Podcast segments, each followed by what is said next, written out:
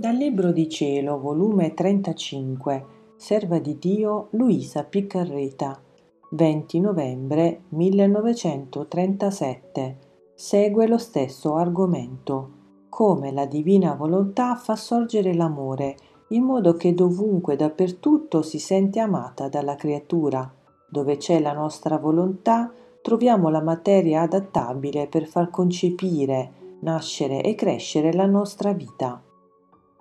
La mia povera mente continua a nuotare nel mare del voler divino e sono tali e tante le sorprese, le sue ansie che vuol far vita nella creatura ed è tanto il suo dire a tal riguardo che mi riesce impossibile poter dir tutto. Ed il mio amato Gesù, visitando la piccola anima mia, con amore indicibile mi ha detto: «Figlia mia benedetta, il parlare della mia volontà è per me la festa più grande ed il cielo si unisce con me a festeggiare e come gli abitatori celesti mi vedono parlare del mio volere si mettono tutti sull'attenti ad ascoltarmi. Non vi è festa più bella che posso dare a tutta la corte celeste che parlare della mia divina volontà. Essa fa sorgere l'amore operante nelle anime in terra e beatificante in cielo. Dove non vi è amore, io non mi muovo, né vado, né so che farne della creatura, e poi l'amore che fa sorgere la mia volontà è immenso, e chi vive in essa non vi è punto dove non si trova tutta investita e come impacciata dal mio amore. Ha subito la nostra stessa sorte, perché amiamo dovunque e dappertutto, amiamo tutti e sempre, sicché sentiamo che ci ama nei cuori di tutti.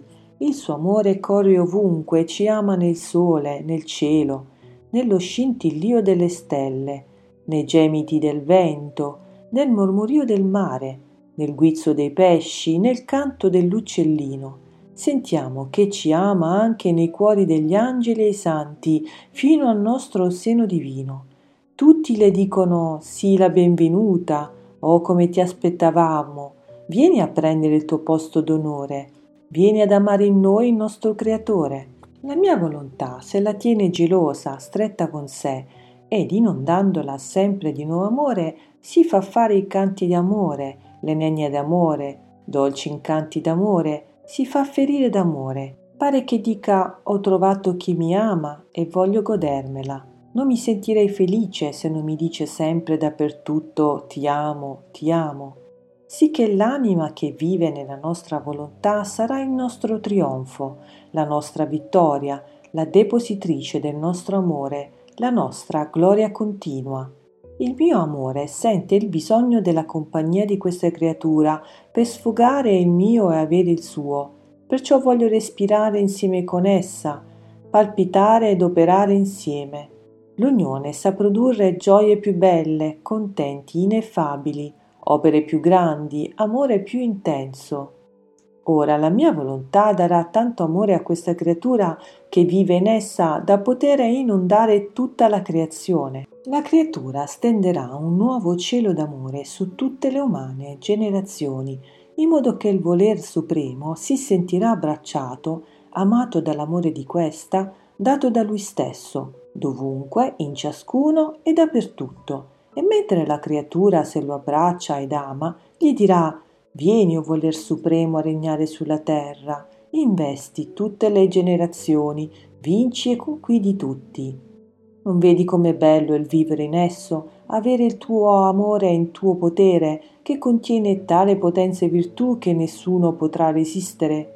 Quindi quando questo amore sarà giunto ad investire tutto e tutti, siccome è amore di una creatura che ha vissuto nel nostro Fiat, che porta con sé il vincolo dell'umana famiglia, ci faremo vincere, abbatteremo tutti gli ostacoli e avremo il nostro regno sulla faccia della terra. Perciò prega e serviti di tutte le cose per chiedermi che venga a regnare come in cielo, così in terra». Onde seguivo ad essere inondata dal Fiat divino che pioveva sopra di me luce, amore, luce per farsi più conoscere, amore per farsi amare.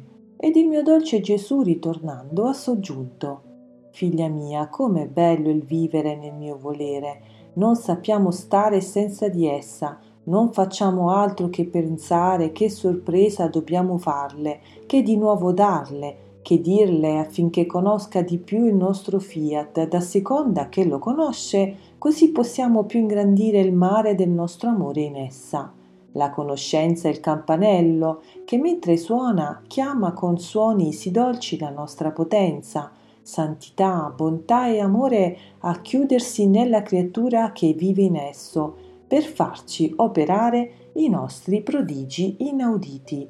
Ora tu devi sapere che quando troviamo la nostra volontà in essa ci sentiamo beatificati e prendiamo tanto piacere nel guardarla che per godercela di più le guardiamo la mente e facciamo concepire, nascere e crescere la nostra intelligenza. Le guardiamo la bocca e facciamo concepire, nascere e crescere la nostra parola, in modo che parlerà del nostro essere supremo con tale eloquenza e grazia da farci amare da chi ha il bene d'ascoltarla.